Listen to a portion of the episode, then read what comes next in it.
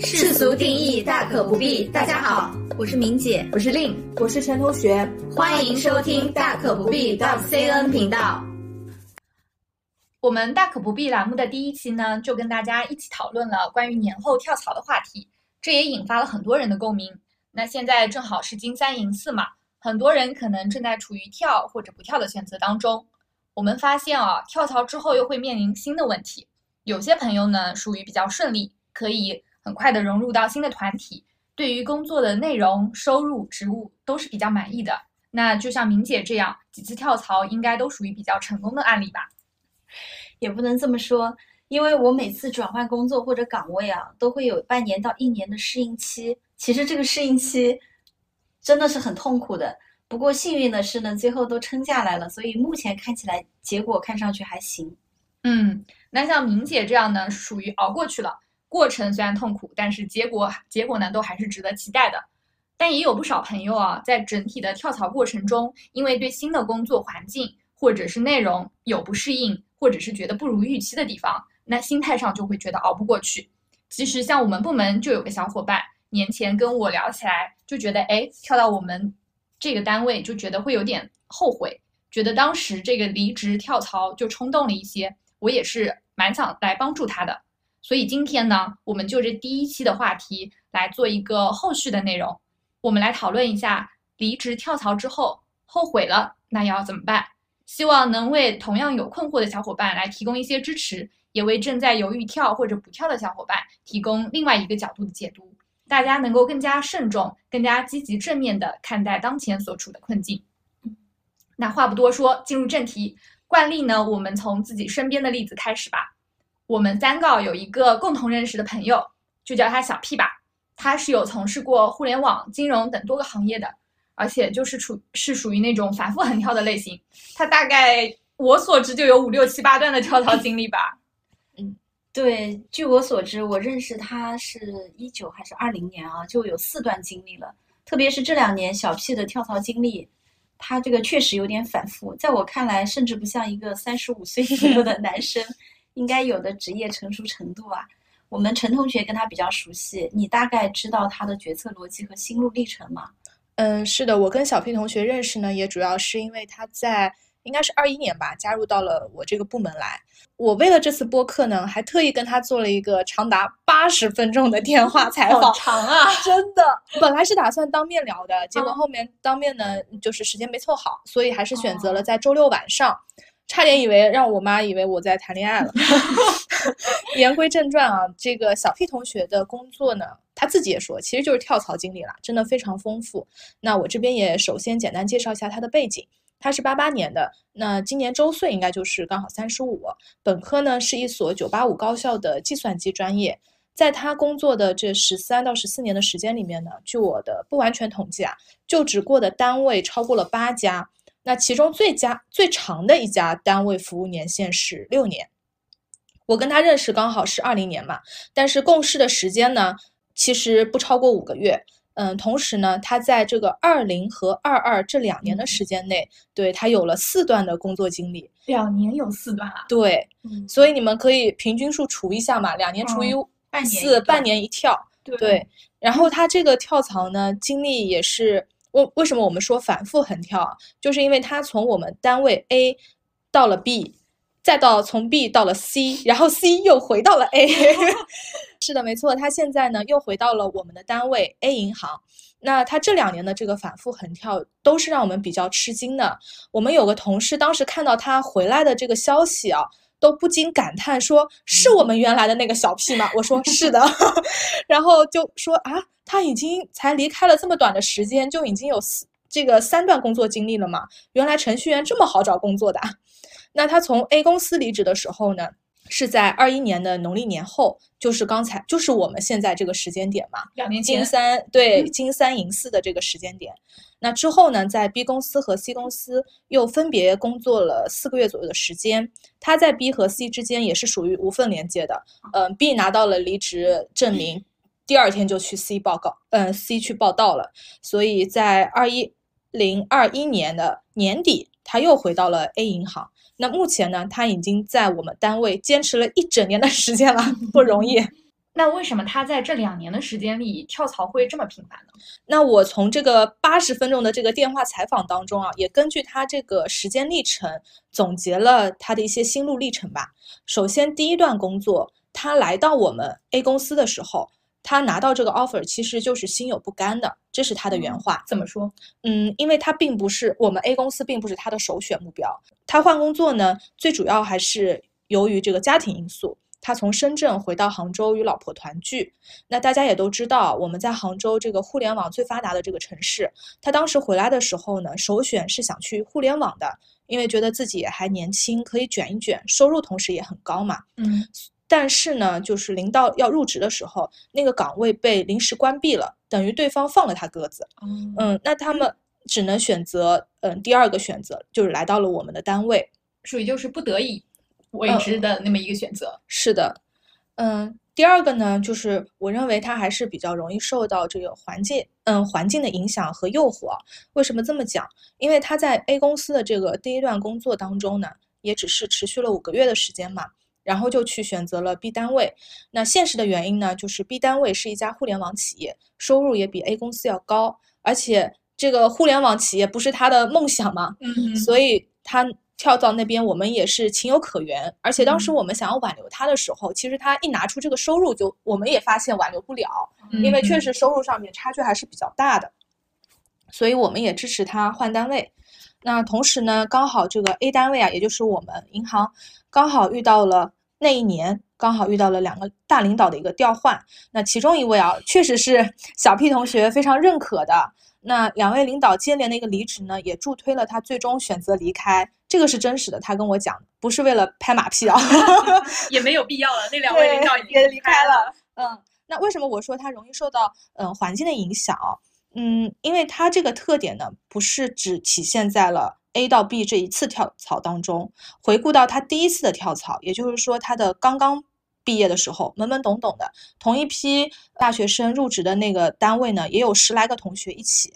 但是随着周边的同事逐个离职，他其实也选择了随大流跳槽。那另外呢，他在这个 A 单位任职的时候，其实没有断了跟猎头的联系，等于在5个月的时间当中，经常能看到他在外面，其实就是在接猎头的电话。我当时因为他跟我一个部门嘛，而且我对他属于有一定的管理职能，对吧？我当时就是经常能看到他在走廊上打电话，但我也不清楚到底在打什么电话，就觉得哎，神神秘秘的，每次接电话为什么去外面？那后面事后回想起来，可能就是在跟猎头接触，包括在做一些电话的面试。那这个期间猎头就一直在跟他 offer 不同的岗位，让他也觉得自我感觉很好，觉得在市场上还是很有竞争力的。那当然猎头是为了挣钱嘛，什么好话都讲，这一点可能也是他没有考虑到的地方，所以他就毅然决然的去了 B 单位工作了。那确实收入上面会有一个比较好的提升的话，对，这点对于他来说可能还是比较有吸引力的一点。对，而且是我们当时也认为是一个比较好的选择嘛，所以后面也没有多做挽留。但是我们没想到的是，他在 B 单位供职时间也很短，其实算下来也就4到5个月嘛。那我认为他在 B 单位的离开呢，主要的原因可能就是我想要说的第三个啊，没有认清理想以及现实的差距。这个理想呢，可能一方面来自于他自己憧憬的给这个单位的一个画像，另外也是来自于比如说这个 B 单位领导的一些画饼啊，猎头的一些画饼。那到了单位之后呢，他却发现好像跟现实当中差距有点大。我跟他交流下来啊，主要是觉得说他还是发现这个互联网的单位工作强度，这个岗位职责、工作氛围差距还是比较大的。首先就是工作强度上面，他觉得只要电脑带在身边，工作就会不断，所以就没有很好的一个工作和生活的平衡。然后另外呢，就是岗位职责方面，他觉得跟前期谈的内容也有所不同。所以我这边也想跟各位听众啊，包括我们现在在找工作的同学们说，要敲黑板啊，大家不要真的在幻想说有钱有闲的工作了，也不要觉得说哎，互联网这么高的收入去羡慕他们。其实这个收入真的就对应你的付出，工作时长对应你的收入。所以老板之所以是老板嘛，他肯定还是以资本家的这个角度这个去用人的，他并不是一个慈善家。所以对于普通的职场打工人来说，我们可能更多要衡量一个性价比的问题。对，听陈同学讲到这里啊，我突然想起小 P 同学还有一个小的插曲，他在入职我们 A 银行之前，还有一天入职了其他一家公司，就已经办好了社保的入职手续。他干了一天下班，还有一天这么离谱的事情啊！对，他下班发现这个公司不是他想去的单位，后来然后他才转头，我们属于备胎，我们是备胎的备胎，对，他才来我们银行。具体是什么情况？为什么会有一天这样的？对，就是因为他一天的工作下来就发现，哎，承诺跟他的事实跟工作的内容完全不相符。那他在入职之前怎么都没有做好准备的，没有做好调查。对，调查是一方面。我说到这里，其实我也想分享一下自己的想法，就是关于所谓的用人单位承诺和事实不符、有预期差的这个问题啊。其实应该这么说，理论上来讲，每一次跳槽我们都会有预期差。因为首先呢，我们跳槽前关注的往往是前东家的弱项，对吧？在新东家有没有发生？但是我们不太关注在新东家会不会有他自己的弱项，而是前东家的强项。嗯，没错，对吧？但是我们想想，从惯用的逻辑，新东家它一定是有问题的，否则新东家的老员工就不会跳槽的，对不对？没有一家完美的单位，每一家都有每一家的问题。这是第一点，我们的关注点。第二点呢，很多承诺其实是基于面试条件下的承诺，比如说银行的考核每年都会变，但是谈条件的时候，领导肯定是基于上年度的考核办法来跟你测算下年度的收入。他也不知道明年考核会变成什么样子。这个我就突然想到了，我们 A 银行今年在发年终奖的时候，我们对于我们后台的某一个岗位，去年其实是集中招了一部分人，当时呢，对他们有一个薪酬的一个预期，或者说一个叫承诺。那人力在跟他们谈的时候呢，按照我自己测算，应该是让他们按照 KPI 100分来测算，给到他们一个预期。结果发现到发年终的时候，计算了一下我全年的工资包，发现我根本没有达到预期。那是因为去年整个市场环境不好，他们的 KPI 也没有达到100分的这种情况，所以就造成了这样的一个局面。对，一个是个体的考核分数，再一个你的 KPI 内涵的项目都会变呀。是的，这个没有用人单位会清楚的知道明年我会变成什么样子。所以他不是说存心骗什么人，只是说确实市场是比较多变的。最后呢，就是有一些工作上的业务上的难度，之前的考虑不是很周全，就像你刚才说的。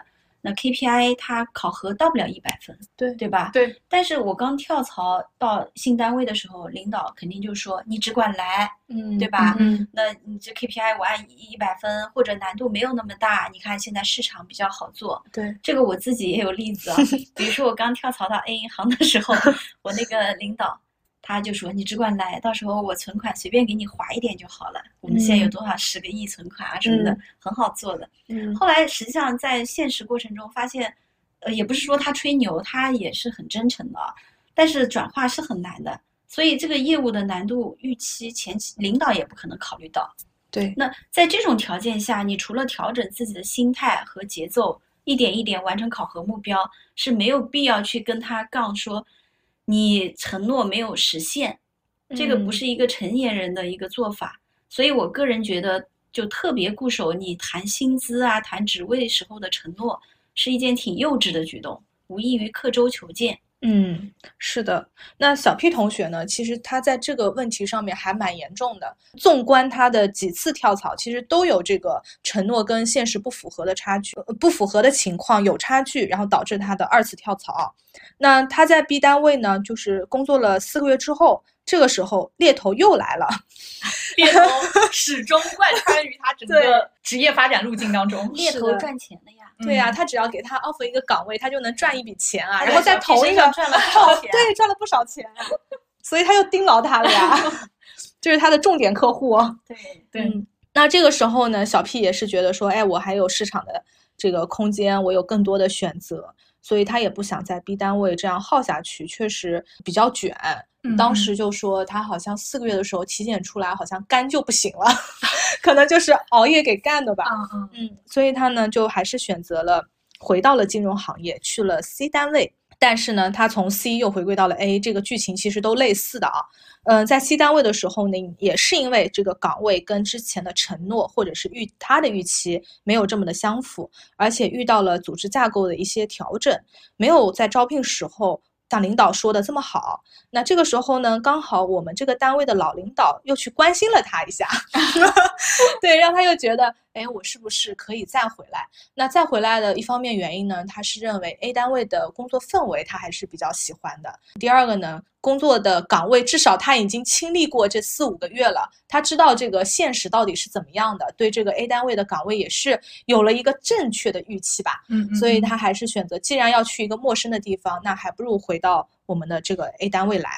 所以这一次的交流下来，他自己其实也在反思这2年的一个频繁跳槽发生的一些错误的这种决策吧，再慢慢的做出一些改变，包括到了 A 单位之后，也在适应他现在的一些工作的节奏啊，工作的内容，去慢慢的接受他的理想或者说他的现实，对这个单位的预期的一些现实的差距。我感觉小 P 同学的这种心态其实就还蛮典型的，就像我们陈同学说的理想与现实兼顾嘛，这我们其实很多人的心态都会是这样子的。一方面他对自我价值的实现他是有非常高的要求，那他对所有的一个工作的内容或者说对工作的环境都是有要求的，也希望自己能够通过不断的提升，希望在这个岗位上能表现出自己的能力。但另外一方面呢，他跳槽又同时会考虑到现实的，比如说像家庭啊、收入啊等等的一个因素。那很多人都是这样子的，特别是一些教育背景比较好的同学，就像陈同学刚刚说他是985的一个学校毕业的嘛。是的，他心里肯定还是有一些傲气在的嘛。对，那因为要谈这个话题啊，关于跳槽之后会不会后悔的，那其实我也是提前做了一些功课，调研了周围的一些离职的同事，有发展越来越好的，也有发展呢遇到瓶颈的，甚至有比跳槽前更加不顺利的。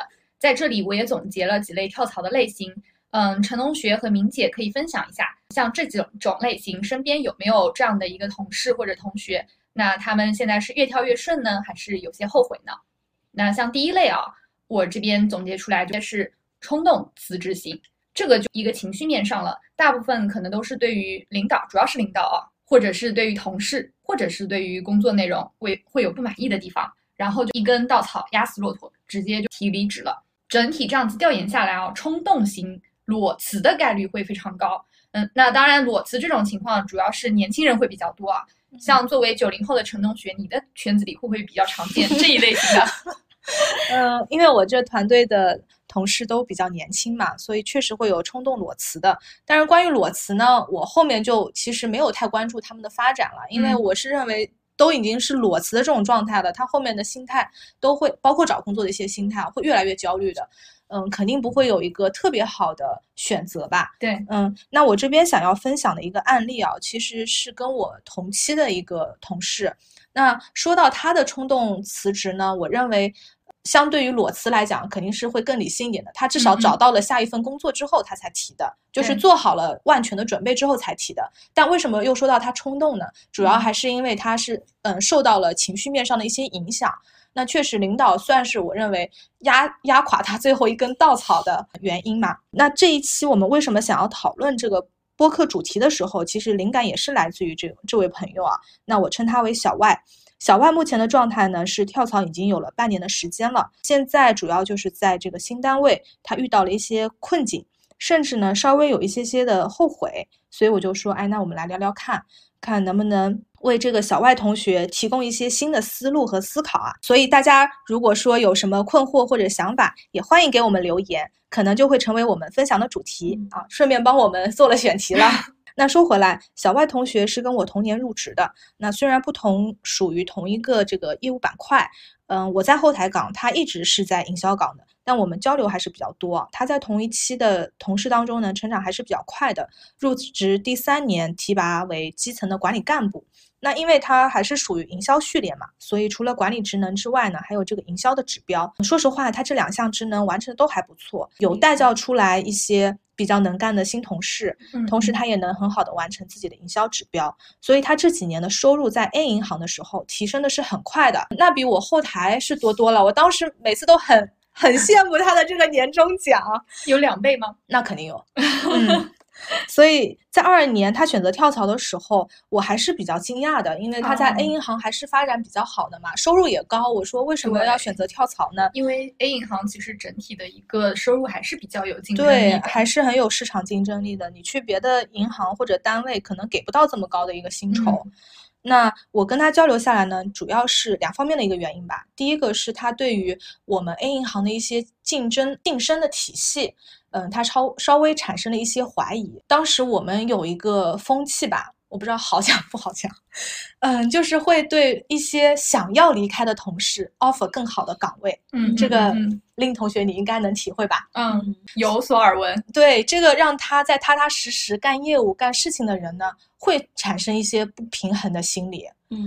因为会觉得，哎，我这么认真在工作，但领导没有看到我，反而是有一位同事说我要去跳槽了，以此为筹码，谈判的筹码，跟行里面谈到了更好的一个岗位，这个是认为他不公平的地方，而且对这个机制他会产生怀疑嘛。第二个我刚才讲到的呢，其实就是他情绪面上的一些冲动了。主要还是来自于他的直级领导。那他的直级领导的风格也是属于就是情绪上的一些 PUA， 而且还是不懂瞎指挥。所以他那年呢，其实不仅是他自己团队里面也有一些小朋友也是相继的离职了，这让他也是坚定了他想要离开的这个原因。那撇开他这个傻逼领导导致的他这个情绪冲动上的这个客观因素啊，我认为他当时离职还是有冲动情绪在的。一方面原因是在于他在选择下一份岗位的时候，其实有更好的选择，甚至他在行内也有其他的选择，但是他还是毅然决然的选择离开了。就刚刚陈同学这边分享的，他整体心态上面或者情绪上面非常冲动的这么一个因素，导致了他这次的一个离职。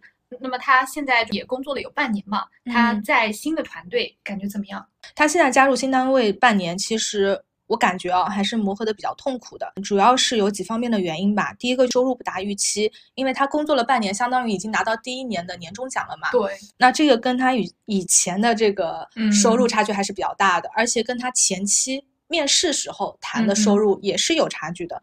那这一点肯定让他会觉得不太舒服。这个就是我们刚刚谈的，对，就是承诺跟实际的一个差距的一个原因嘛。是的，是的。第二点呢，我觉得也是刚才明姐总结到的，就是新东家会有新东家的问题，但是我在跳的时候可能没有很好的关注到新东家的问题，我到底能不能适应。那比如说这个小外同学，他现在就遇到了这个新东家的问题，比如说他的考核体系、企业文化、人际关系，这些都比老东家有一些比较大的弊病在吧。那这一些呢，对他来讲，因为一毕业之后就到了 A 单位嘛，像这种官僚的一些作风啊，等级的比较严明的一些等级的制度，对他来讲都不是特别好接受，所以这个也是他目前磨合上面比较困难的一点。所以他目前在新单位呢，工作的这种成就感或者是情绪价值都没有得到一个很好的反馈，所以也是在反思当时跳槽是不是稍微急了一点，冲动了一些，现在还有一些后悔。那他现在想回来吗？那倒也还没有。毕竟时间还短嘛，所以可以叫他听一下我们的播客。对，因为其实还到只有半年这个时间嘛，就像刚刚明姐分享了，她进入到新的单位也会至少有1年的时间需要去慢慢适应。那可能我们的小外同学他也还在整个适应的过程当中。那刚刚听了陈同学的这个想法啊，我一开始有提到我们部门的小伙伴小 C， 那小 C 也是有一点就是这种感觉会有冲动类型的。那像小 C 他刚刚就之前跟我讲的说，他当时离职会有点冲动，也是为了离开而离开，所以就会有一些后悔的情绪在。那无非我是作为他被跳槽的另一方收到这样的吐槽，那我其实心里就是作为他的领导，我也是觉得我看有什么办法可以帮他去排解嘛。那他这个情况是这样子的，他以前呢是4大行的，做过柜面，也做过理财经理，但是他后面呢会对营销客户就非常的抵触。光是跟客户去聊是没有问题的，但想去营销一些产品，在他心理上就会比较难。所以他在4大行的时候也一直想寻找调岗的一个机会，但是你们也知道的，像这种国有行没有什么背景，其实很难跳到一个后台这样的一个岗位，都是一个萝卜一个坑的。那所以他就是在这种情绪的带动下，也觉得自己没有办法再做营销了，所以就离职了。那其实我后面招他呢，是因为他支行的分管行长跟我的一个推荐，支行分管行长跟我比较熟，关系比较好，知道他其实想做后台岗，就问了我一下，有没有这样的一个需求，推了一下。正好呢，我这边也需要招人，虽然手上也有人选，那因为我也是比较相信我熟人的判断，对对对，聊了一下，觉得哎还可以，那就要了。小 C 呢，其实这个小朋友呢，我刚开始面试的时候接触下来，我觉得他的整体的想法还是比较成熟的，考虑的也会比较多。他面试以外，也会主动来找我来面聊，详细来了解岗位的一个工作情况啊、考核啊等等。这个我是觉得他考虑的方面还是比较多的。那我觉得整体工作1年多下来，他也是一个比较会动脑筋的人，但就是当时急于摆脱营销这个工作。那他现在已经到了后台岗，也得到了他想要的，他为什么又后悔了呢？这就有点就是那种成也萧何败也萧何的意思了。以前像他在营销岗要做的工作指标都是非常明确的，做多少是多少，就相当于是一一对应的这么一个关系。但现在在后台岗，很多工作他是没有办法完全跟考核挂钩的，就算挂的指标也是跟支行的业务相关的，所以他整体就会感觉非常迷茫，觉得做多做少好像都没有什么差别，做的事情有什么意义呢？所以他真的其实是一个蛮矛盾的一个人，看起来思考很多，但做的决定又蛮草率的。没有，这个还是很多人都会在后台岗位的时候，我觉得很多人都会产生这种心理，就我今天偷一天懒，其实也看不出来什么。但是如果我在营销岗的话，我今天偷一天懒，我是真的没有营销业绩，我就没有收入，这个刺激是不一样的。是的。他可能就是从前台的营销岗调到后台的职能岗，他只是心理上觉得我要调，但实际上他并没有做好这样的一个准备。对，其实还是对后台岗的有一些自己的误区吧。对，会有一些误区。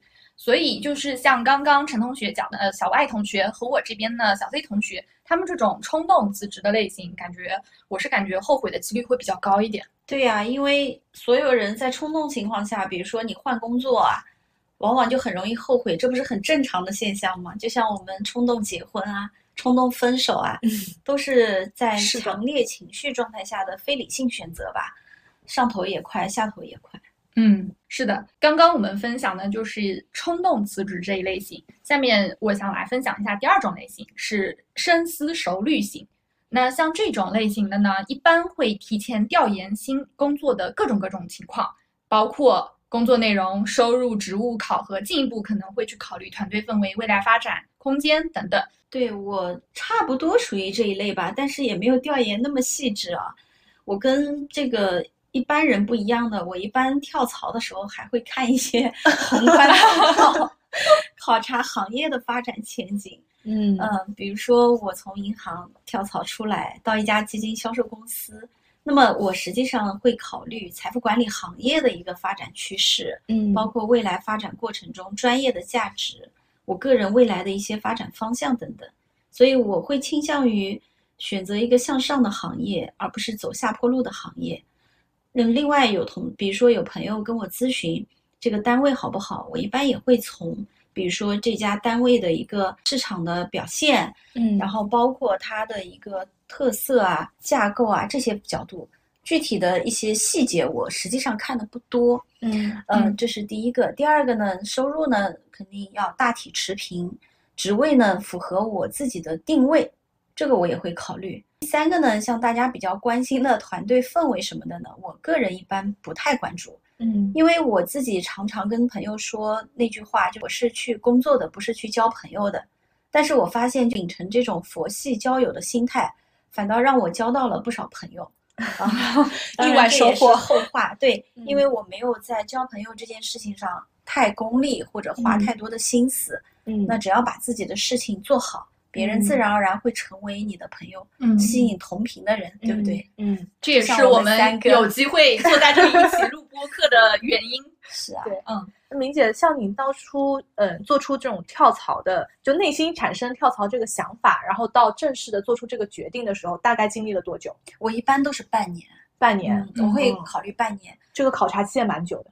对，我要去调研的，因为比如说我从上一家银行跳槽到你们这家银行，也是基本上是年底11月份交的简历，对对对，到5、6月份提的离职嘛，我会有一个半年的沟通时间。这次跳槽也是这样，基本上都是半年。那这个过程当中，你这边会跟新单位的领导，主要是跟领导这个，就是你的新的领导去做一些沟通吗？会啊，会有一些沟通，但也没有那么频繁。比如说隔个1、2个月、2、3个月，看一下他的一个公司发展的一个近况。我会有一些了解。另外就是也看我还是比较看行业的。我看行业，如果行业问题不大，实际上中间在行业里面快和慢是我个人的能力问题。跟领导关系比较大，那也这个过程中是看领导的思路，看领导的性格。我会有一个比较长的，但也没有特别长。我不是那种很纠结的人，我会跟他沟通半年。如果大家还是观点比较一致，不可能完全吻合，那我就会做出跳槽的决策。完了之后呢，就是会不纠结，在决策那个档口我是从不纠结的。所以像明姐这样子深思熟虑型，相对来说成功的几率会更高一些。但像这种考虑成熟的情况呢，困难呢可能只是一个融入的这么一个过程，对结果会有一个提前的考量，有个心理预期就会比较好一点。但也有一些小伙伴考虑了，可能没有完全考虑，或者像小 P 这种情况，深思熟虑之后进的企业，实际与事实不符。他没有深思熟虑的过程，对，他没有跟领导时常的沟通，是的，没有，否则他可以时常沟通，对吧？了解一下真实的工作情况到底是怎么样，他其实没了解，对，他还是冲动，了，对。那像这是深思熟虑型啊，还有第三种类型就是会有一种定期换工作型，一般比如说像在一些。地产行业或者说互联网行业，就这种时代红利型比较风格比较明显的行业会多一些。在行业风口期嘛，本公司发展受限的情况下，想通过定期的这么跳一跳，获得更好的收入。这种情况，薪资增长到底是因为能力赋予的，还是行业红利使然？这就要等待时间的见证了。当然，也有一些纯粹就是时间到了，该换个地方了。当然，这种心态不会很多啊。是的，我这边最好的闺蜜啊，我这次必须、原来是你最好的闺蜜、是的，我必须郑重的来表述一下对这位朋友的定语和定义，因为上一期把她称作为一位旅行的朋友，然后她就生气了。你看我们粉丝量这么少，我还要被听众所绑架，我们听众太忠实了。那我这个闺蜜呢，她从事的就是刚才令所说的新兴的自媒体行业。他的第一家单位可以说是媒体行业的国企了，工作稳定轻松，那对应的呢就是收入相对比较少。他在工作第5年的时候，毅然选择了跳槽。那其实呢，他在老东家的时候啊，发展还是蛮好的，也是中层管理干部了，而且他的工作氛围啊、团队啊、领导其实都不错的。我似乎是找不到一个必须要跳槽的原因啊。但是呢，他认为在这个像新媒体行业日新月异的这样的一个行业当中，他的年龄危机感是会更加明显一点的。觉得我到了这个任职年限，如果再不跳的话，就会绑死在老东家，就会觉得好像我就再也跳不出去了。所以他当时还是很有勇气的离开了。那离开之后呢，他是先去了一家电商公司，收入确实很高啊，但是日夜颠倒，而且过度的这种 KPI 的文化非常折磨他的身心，所以他当时其实是很痛苦的。那待了3个月之后呢，他就还是选择离开了，因为他觉得那家单位对他真的已经有 PTSD 了。之后我们再提到那个单位附近的任何一家，比如说餐厅啊，或者是我们说那边有一家 SPA 还不错，他说我不会再去了。那他目前是在第3家单位，而且已经工作2年多的时间了。与他最初的这个单位相比呢，收入确实提高了很多。而且因为他刚好从事的是旅游的媒体行业嘛，正好对，迎来了焕发新生，对，终于迎来了这个春暖花开。那我相信他后面也会越走越顺的。那当然，这也实现了我觉得她跳槽的一个目的啊。我觉得你这位闺蜜非常的优秀啊。我想起来看到她这段经历啊，我想起来《肖申克的救赎》里面有一段话，就是有一些女儿是不会被关注的，是的，她一直比较放飞的，不然的话，她其实第1次到第2次的跳槽，她是不会有这个跳跃的，但是她就是。因为渴望自由啊，渴望自己的能力比较强，对，得到更大的发挥。对，他现在也会跟他最初的那个老东家的领导还会保持联系的，那他们还是一成不变。所以我觉得他的这两次跳槽还是对他有一个迭代的过程。对，主要还是个人能力强。能力强。我觉得我还是蛮能理解他这种感受的，因为我感觉我可能跟他现在就是第一段时期的感受会有点点类似。对，所以你们都是关不住的鸟。是的。那刚刚我们也总结了3种辞职的类型啊，举了很多身边人的例子，以及他们后续的一个发展路径，其实也有几种啊，有越走越顺的，走上了一个新的台阶，就像我们的陈同学这位非常重要的闺蜜、优秀的闺蜜，非常重要的闺蜜，再次强调，刻意了，是这样子就会上到了一个新的台阶啊。这么顺利的我们就不需要今天专门拎出来讨论了，我们主要讨论一些不顺的情况，不顺的各有各的不顺，有不适应新的企业文化和团队氛围的，就比较突出的矛盾就是不喜欢上级领导的，这个真的会影响特别大。那也有在新的单位业绩会依然做不上去继续 emo 的，有预期与现实不符的，或者是冲动裸辞之下会面临到比较大的一个生存压力而不得不再次做出选择，往往这个选择就会出现很大的问题。那么这些其实都是非常现实的我们会遇到的一个困境。是的，我在银行工作这么多年啊，我自己跳过几次槽，也亲眼看到周围很多同事的跳槽经历，那罗列起来有一箩筐啊，肯定有好有坏。另外呢，我还听过领导，也不是领导，总行的同事啊，有一个说法，他说就是离开 A 银行的人混的都不太好。所以我离开 A 银行之后呢，也跟另外一个离开 A 银行的小伙伴讨论过这个话题，我们讨论这个话题到底是真命题还是伪命题。所以你们的结论是什么呢？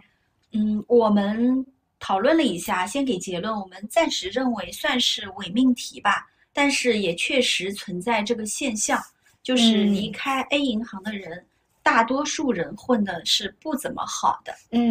是有这个现象，其中体现在呢，校招入职到这家银行，而且超过5年或者更多年，这个5年是大致上是个虚指啊，这个大概5-6年的同事里面，所以我们也做了一个分析啊，内在可能性是有一定的关联因素。这个也是我比较喜欢做的一些论证的方式。第一个原因呢，是错把平台当能力，这个实际上很多很多，包括互联网企业都有这个问题，这是第一种原因。第二个呢，是这家 A 银行呢是比较强调企业文化的，强调统一作战、劳动纪律、规定动作，那会怎么样呢？这个好在效率比较高，对不对？但是会把人塑造的比较整齐划一，所以就是执行力高的人，其实就会在这个平台会有一个比较好的这么一个发展。对，所以在这个平台上呢，你只要听话肯干就行了。但是呢，他对你的个体能力的要求反倒没有那么高。说白了，就你只要听话肯干，听领导的，叫你防几个客户就防几个客户，结果基本上是可控的。第三呢，我个人觉得这家银行的天花板相对行业的天花板，最优秀的行业的天花板还是会低一些的。因为执行力强这一点对企业肯定是好事，但是对个人就未见得了，还是要区分你到底是无脑执行还是经过你思考的执行的。这个是为什么离开这个银行混得不太好，解释一下。第二呢，为什么我们又说是伪命题呢？因为如果是自身能力比较强的话，就像刚才我说的，有一些鸟儿是关不住的，那所以在职的时候呢，实际上会受不了这样的约束的。离职以后，他这个单位的标签就不会被强化，那么他主要依靠的是自身能力，就能开拓新的职业领域和高度。就比方说标签这个事情，其实也是个伪命题。这个人贴了一个标签，他是 A 银行的人，但实际上他还有很多种身份和标签。他不是只有这一个，我只有一个 A 银行出去的人，大概率混得不好。那我还有另外一个标签，比如说我还有 B 银行标签，我也有 A 银行标签，大家都是相互存在的。比如说，那我还有一个毕业的院校的标签，对不对？那我还有职业证书的标签。其实那你不能说，所有考出 CFP 的人混得都好。所以我们不要尽量不要把自己标签化，那么这样子呢，你就不会有强关联的一个关系。我个人觉得，就像明姐说的，所以说其实认清自身这件事情就变得非常非常重要了。那老话也说，打铁还需自身硬，到底是执行层面的能力强，还是说有一个自我创造的能力强？这个对自身的加成其实是不一样的。嗯，肯定的嘛，执行力强对机构肯定完完全全是利好。对，我觉得 A 银行的核心竞争力作为上市银行，其实这个执行力强，管理层的稳定性跟思路清晰，这个全部都是为什么市场比较认可值比较高、认可的一个原因。但是创造力强呢，我个人觉得对自己的发展会更有好处。当然两者结合啊，就最完美了。那其他呢，还有什么样的一个因素？就像我们刚才提到的几个案例啊，包括大家身边的一些人的情况，跳槽越跳越好，或者说是跳槽失败的人，他们都有一些什么共同的特征？问题可能会出现在哪里？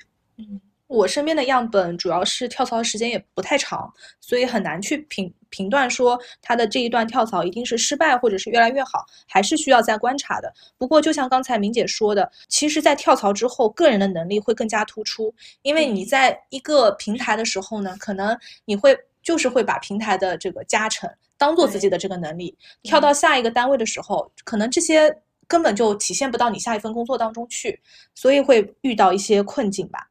那我们也想听听那个明姐，因为她的跟踪样本比较长，观察的时间比较长，可以跟我们分享一下。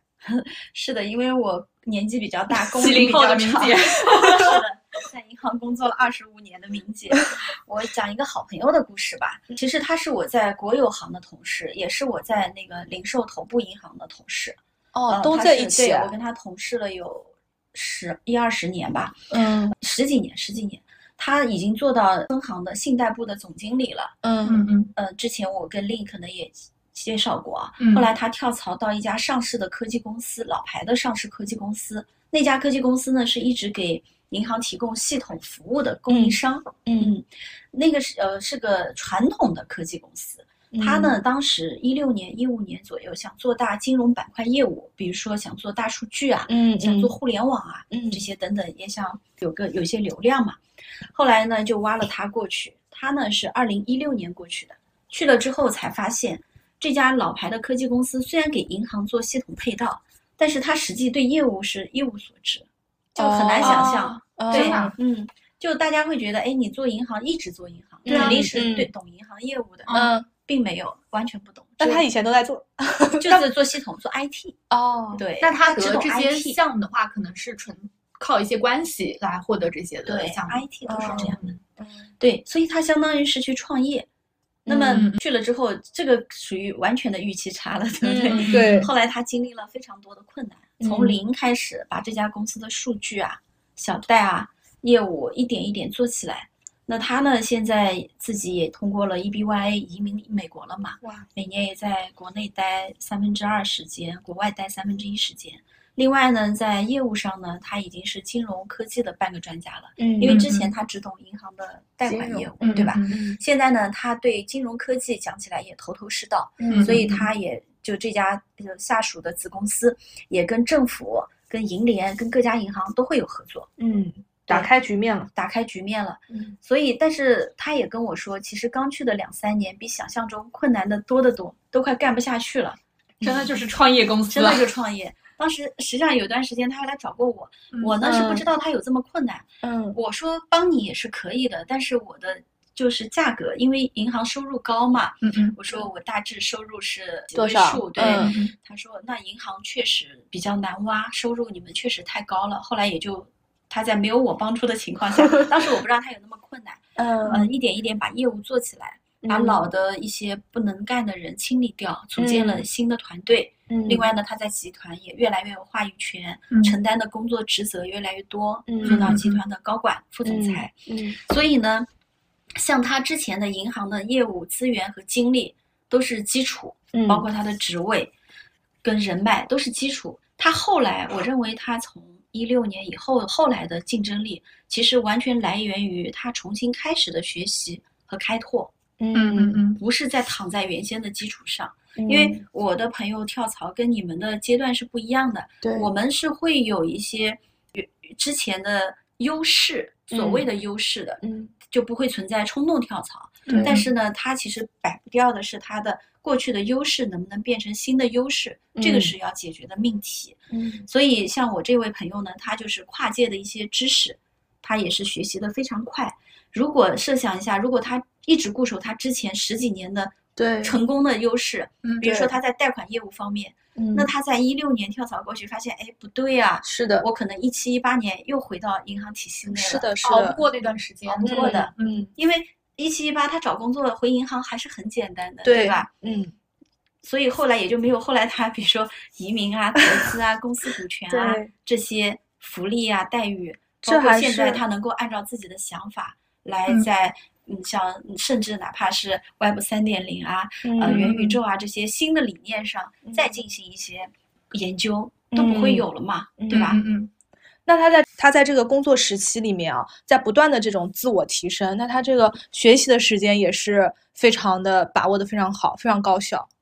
工作以后的人，职场人都是在工作中学习的，不会说单独的去拎出来一段时间。这个也是我们一直觉得小朋友的误区。对，这个就到我们下一期其实可以来聊一聊这个话题。哎，我工作了之后，我其实没有这么多的时间，我们的时间都非常碎片。那这种情况，我们怎么来保持自己的一个学习，或者怎么来提升自己，对，保持自己的一个职场上的一个竞争力。所以说呢，我是觉得就是在我们这个比如说中层管理人员的跳槽，或者是有一定的业务基础的同事的跳槽，要往前看，不要沉浸在过去，因为我们老的技能是支撑我们能够走到今天，让对方愿意跟我们谈，愿意提供一个好的职位，但是跳槽进去之后，新的技能才能让我们拥抱明天。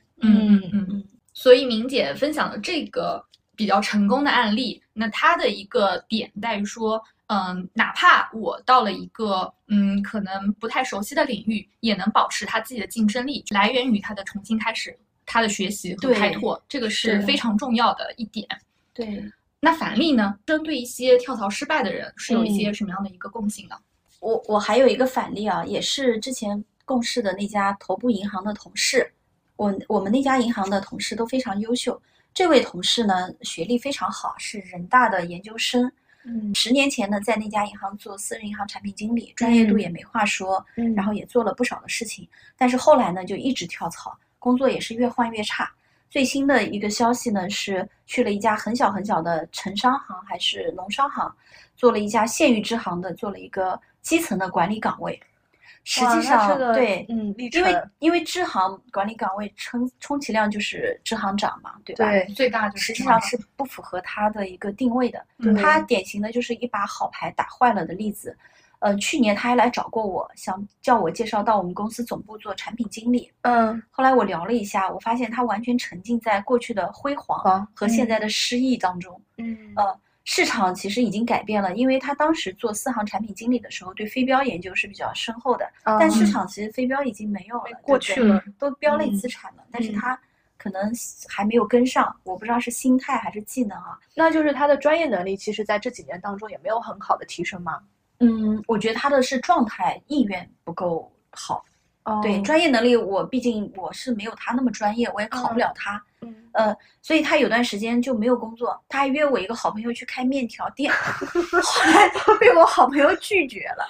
这要做主业还是副业？主业。哇，这有点离谱啊。对，所以他去年呢，就是在跟我聊完之后，我们另外一个朋友介绍他去了另外一家银行，这家银行呢，董事长和行长都被抓了，然后这家银行就是管理还有点混乱的，做私人银行总经理。他大概没过试用期就离职了，因为说的当时也是跟承诺的不一样，说要他去建团队，那不是有一个很好的发挥吗？建团队。对啊，他就是说他说现在就其实现在市场环境叫你去做一个 team leader 都是要建团队的。对啊，他说跟他所说的承诺不一样，但我觉得这他想象出来的就是我们之前那家银行的模式。哦，对，因为我们已经很成熟了。嗯嗯，对，是不需要自建团队，对吧？嗯，你不需要自拓客。嗯，但是现在的你说新银行、城商行、或者小的股份制银行的私银行，你都需要自建团队、自拓客的。嗯，对，他就觉得，哎，这个跟我承诺不一样，跟我想象的不一样，所以世界在变。他没变，嗯，还是蛮可惜的。那确实，他人大的研究生，哎，那如果说是一直是这样的一个发展路径的话，确实像是在走下坡路的这个过程。对，而且他一直负能量特别重，以至于后来我们几个好朋友都不愿意跟他出来。对，我跟他本来也不是朋友，我是碍于朋友面子，跟他聊一聊，就说你跟林姐聊一聊，可能会对你有所感悟。后来我觉得他是心态已经坏掉了。嗯，所以我自己总结一下啊，就是感觉跳槽彻底失败。其实他翻牌的，他大概多少年龄啊？他是80初，多少？反正他年纪有点大了，40左右了，40左右。我自己感觉他翻牌的概率就不是那么大了。对，他有几个共同点吧，有些也不一定是他自身的问题。就一个呢，就业务领域过于高精尖，他这个工作呢，实际上是技术含量还比较高的。但是呢，适应的范围呢本身就不大，所以你要在大公司、大的好的顺风的市场环境下，那你其实是能有作为的，因为它是比较专业的，对这一类的岗位。这个跟小 P 也比较像，因为他原先在就是任职时间最长的那一家单位的时候，其实一直做的都是这个行业最领先的内容，所以他到了其他的一些，就算是金融行业，就算是在银行，他从事的还是会觉得有落差。就觉得太落后，对，然后从而导致他对这个预期不符。所以，但是这个市场环境会变嘛？环境市场也会变，环境也会变。老单位呢，如果因为一时冲动啊，也不好干了，他就被忽悠去新单位，容易做不出事情来，而且心态上落差也比较大。这是第一点，他的专业度比较高的人士，情商可能都没有那么高，他就会容易这样子。第二呢，自己不愿意从过去的成就中走出来，他们比较容易刻舟求剑，找当年的环境。就像我手里有把锤子，我就一定要找钉子。实际上是可以学习一些新的东西，放宽自己的适应度，才有可能有新的春天。不然有可能职业生涯就35啊40就结束了。所以刚才案例里的小 P， 虽然他现在在 A 银行也做了1年，我实际上对他未来啊，还是有这样的担心的。是的，如果还固守在他那一小块业务里，实际上第一很容易没有适应的空间，第二呢，他也可塑性就没有那么强。是的，第三呢，我觉得比较多的是我见过是不务虚名的。我见过很多人跳槽，他就图一个职位，就哪怕这个职位是虚的，说，哎，你进来之后啊，过了试用期，我就给你当一个什么样的小官。这种实际上蛮多的，很多。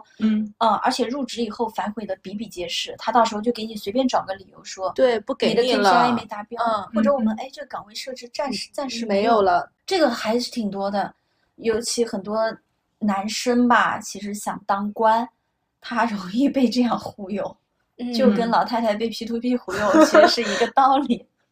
第四呢，他过于追求躺平。他就是不想工作，后来发现其实在哪里都很难躺平，只要你还在这个社会分工里面。刚才说了，市场老板嘛，都是对，都是很聪明的。是的，市场上你说你想过贫穷但是有尊严的工作是比较少的，大部分是富裕比较有尊严的工作，或者是贫穷没有尊严的工作。确实，所以我觉得吧，跳槽的成败，在之前选择跳槽的逻辑上，其实就已经能够大体上确定了。想投机取巧的，只想当官的，想躺平的，不能跟时代与时俱进迭代的，失败概率都会比较大。是的。问题啊，其实都已经发掘的差不多了，但是有些问题跳都跳了，对吧？就跟来了都来一样，最重要的可能就是要往前看，会有一些解决办法去解决我们现在所面临的一些问题。那陈同学，就像你的好朋友小 Y， 你是怎么帮他出谋划策的？在他现在这种心态之下，出谋划策我可能谈不上啊。一方面的话，我肯定是对他的情绪做一个疏导，让他可以不用那么的焦虑。第二方面呢，我也是跟他讲，其实他入职也才半年的时间嘛，磨合期遇到这样各种各样的问题都很正常。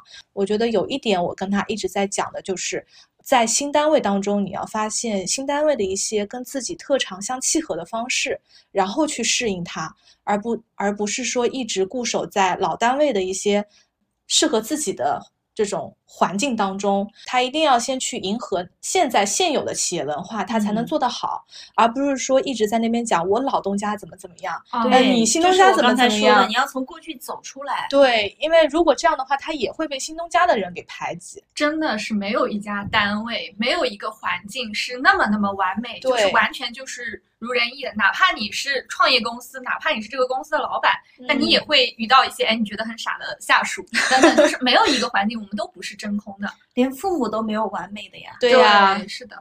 包括其实在我们 A 单位也会有这样的一个同事，他从一家支行换到另外一家支行，他也会固守到原来的一个，就拿过去的好跟现在的不好比嘛。对对，会固守原来的一些荣耀。对，觉得你们现在怎么不行。所以这一点我觉得还是蛮忌讳的，特别是也会让新东家觉得你这是身在曹营心在汉吗？他这种想法会表露出来，给到我觉得多多少少会有这些表露啊。比如说这个哪里不合理，以前应该怎么样。我当然可能是他没有真实的跟我讲过，但我觉得他应该是有表露出来过的。其实这种呢，我想打断一下啊，我觉得也无可厚非啊。但是我自己的操作一般是这样子，我觉得这样不合理，那以前是怎么样的，那我建议在现在的情况下我们可以做些什么事情，不一定要100%复刻，但是就是能把过去的一些好的经验带到新的单位里来。那其实领导也是喜闻乐见的。对，可能这个也要注重这个表达的方式，对，方式要给建议，不要讲意见。这个确实还是比较实用的一个方法。要给建议，不要光提意见。对，再次强调。我觉得吧，对于跳槽失败的定性啊，我们还是要慎重。就怎么定性为跳槽失败，不要轻言说，我一段时间不舒服，我这次跳槽就是失败的。所以我认为跳槽就意味着用过去的经验、知识和人脉，开启新的工作旅程。所以不仅仅呢是职位上的不同、收入不同或者老板不同，其他就跟之前的工作都一模一样，这是不可能的幻想。是的啊，因为任何工作单位和工作岗位都有好的一面和不好的一面，不能拿新单位的不好跟老单位好的那一面比，那就永远不会有成功的跳槽。是的，是的。所以心态上的一个问题的调整其实是非常重要的。对，那明姐，你觉得整体我们应该来怎么解决这种？跳槽跳失败了，觉得不顺，实操应该怎么做？你的解决方法是什么呢？我觉得几个方面吧。第一呢，是给新单位时间，我建议是1年左右。如果不是你这个老板特别 SB 啊，是工作内容特别难以容忍，收入几乎无法支撑你的生活，单位眼见着要倒闭，就这些，就底线的情况，我都建议给自己和新单位一个时间，让自己呢调整一下节奏。看看能不能适应这家公司，不要轻言放弃，重新定义工作的内容，因为适应性本身我觉得也是职场核心竞争力的一个环节。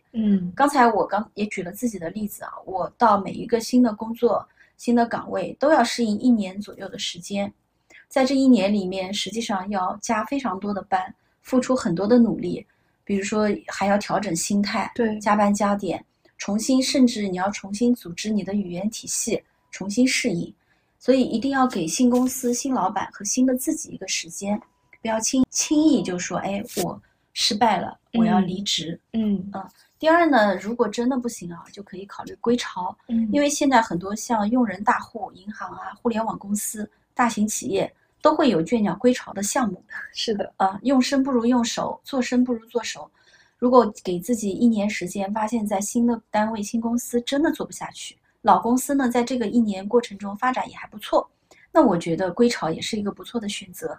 这个时候就要突破面子问题，因为正常情况下你归巢，职位上肯定不会有升迁啦，对吧？对，同事们也会很好奇，为什么你离职又回来了？那可能要提前做好心理建设，脸皮厚一点。嗯。第三呢，既不想就是觉得确实不行，又不想归巢的话，可以这段时间 gap 一段时间，考证或者读书。因为如果这两家公司做的都不顺心的话，那可能要考虑自己到底想要什么。可能这就是你想要的不是这些东西，那你家里有矿另当别论啊。前两天我健身房遇到一个小胖子，他又从美团离职了，刚去了1年。他入职我也知道的，离职也知道。我说，哎，你最近美团怎么样？他说我离职了。我说，那你干什么？他说我去开一个花店，男孩子。我说开花店，他说哎呀，那我还是想在外面闯一闯的，我不想这么着急去接班继承家业。聊到最后发现有家业，我才觉得贫穷限制了我的想象。所以这种普通人家里有矿的另当别论。对，他只是体验生活，体验生活。普通人家的孩子呢，其实我们可以用这个1年半年啊，考个证，提升自己的竞争力。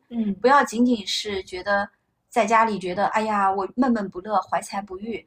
真的考虑清楚再跳槽也来得及，但是这个时候你不能说就在家里躺着，你总得要有一个交代，不然下一家单位也会问你这1年是在干什么。是的。第四呢，我认为可以考虑换行或者创业，因为像以银行为例，基层的岗位无外乎就是柜员啊、营销啊，总分行岗位多一些，就是产品经理啊、推动岗位。所以30岁以下呢，我倒觉得可以多跳几次，发现自己到底适合什么。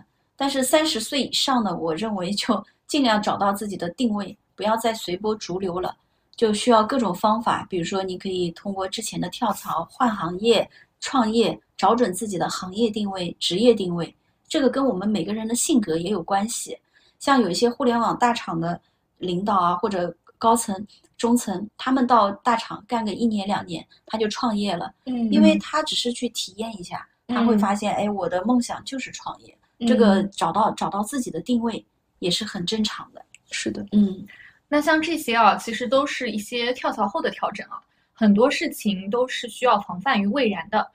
可能我们在跳槽之前能多考虑一步，来降低我们跳槽后的这个沉没成本，那降低跳槽后这种后悔的情绪。像这一方面的话，明姐有一些什么好的建议吗？这里建议先去听一听我们的第1期。这个建议非常的好。对，我自己吧，跳槽过3、4次，感觉都还比较顺利的。刚才讲的一方面也是幸运，再一方面呢，可能看看大家能不能参考一下。我决策上呢，从来谈不上有多英明，比如说看的这家单位看得特别准，我没有把精力放在特别多放在这个上面。大部分人跳槽呢，都刚才讲了冲动型的啊，对吧？深思熟虑的不多。但是我呢，会经过行业研究、公司调查一整套。但事实呢，其实也是离职都是因为干得不开心。对，里面也会充满很多感性的因素。就打比方，罗胖逻辑思维的罗胖，就讲他离开央视创业的例子。他当时也知道很多什么传统媒体江河日下，但是最终推动他离职就是台长给他穿小鞋。这么朴素的原因。对，没想到。对，都没想到。我其实当时听到这个例子我也笑死了，因为我虽然也是考虑这些，但实际上也是领导让我不舒服。所以跳槽这个事情，我觉得就跟刘若英唱的那首歌一样，爱是天时地利的迷信，它是偶然与必然的结合，机遇和努力的碰撞。所以后续能不能正常适应，其实是每个人的职场竞争力的表现结果，并不是说你选择有多英明。当然在尽可能的理性的情况下啊，我们不冲动的情况下，我们要顺应大势，看个10年的行业发展呢，我认为还是比较有必要的。这个很宏观。对。所以这整一个过程对于自己有一个清晰的认识或者定位就显得非常重要了。